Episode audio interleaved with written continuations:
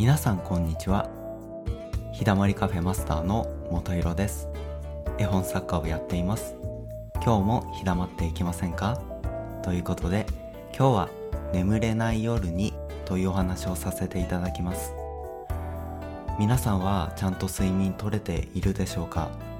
皆さんの中にはなかなか寝つけなくて眠れない日々が続いているっていう方もいらっしゃるかもしれません。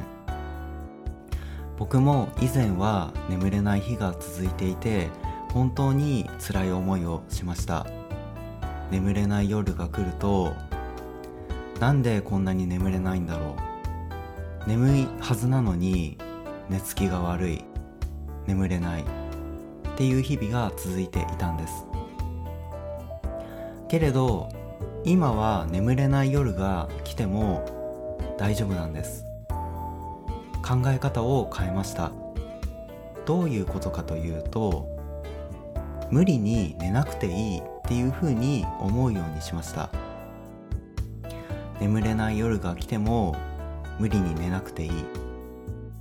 逆に無理に寝ようとするとなかなか眠れませんよね。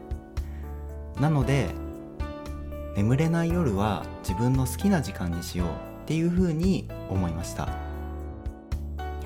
例えば本を読んだりする時間にする。あとは楽しい想像をする。ワクワクした方に意識を向けると、それだけで気分が上がりますよね。そうやってワクワクと想像しているうちに寝てしまうことも結構あります。スマホを触るのはやっぱり眠くならないので、スマホはいじらないでください。あとは自分の好きな時間、自分と向き合う時間にする。そうやって自分が今何をやりたいんだろう、これからどうしていきたいんだろうっていうふうに、自分のマイナスな面に向けるんじゃなくてプラスな面に向けてみて、自分と向き合う。自分のやりたいこと、あ、こんなことやりたいんだっていうことを思う。そういった時間にもします。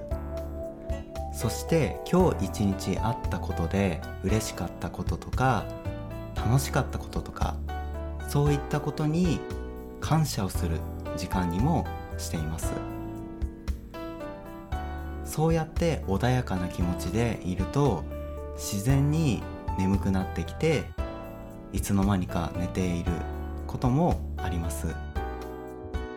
だから皆さんも眠れない夜が来たら自分の時間にしてみてください。自分が普段だったらあんまりできないことをちょっと夜の時間にやってみる。読めていない本を読んだりだとか、自分のやりたいことは何だろうっていう時間に当ててみてください。ただ眠れない日がずっと続いているなら、病院に一度行ってみて受診して見てみてください。眠れない夜が来ても自分の楽しい時間にすればもう怖くないですよね。なのでこれから眠れない夜が来てもそれはそれで楽しもうっていう風に思います。自分を向上させる時間、自分を幸せにしてあげる時間、そういった時間にすれば眠れない夜が来たとしてももう怖くないですね。今日は眠れない夜にというお話をさせていただきました。また眠れない夜が来たら僕は楽しもうと思います。皆さんの一日が良い一日になることを僕は願っています。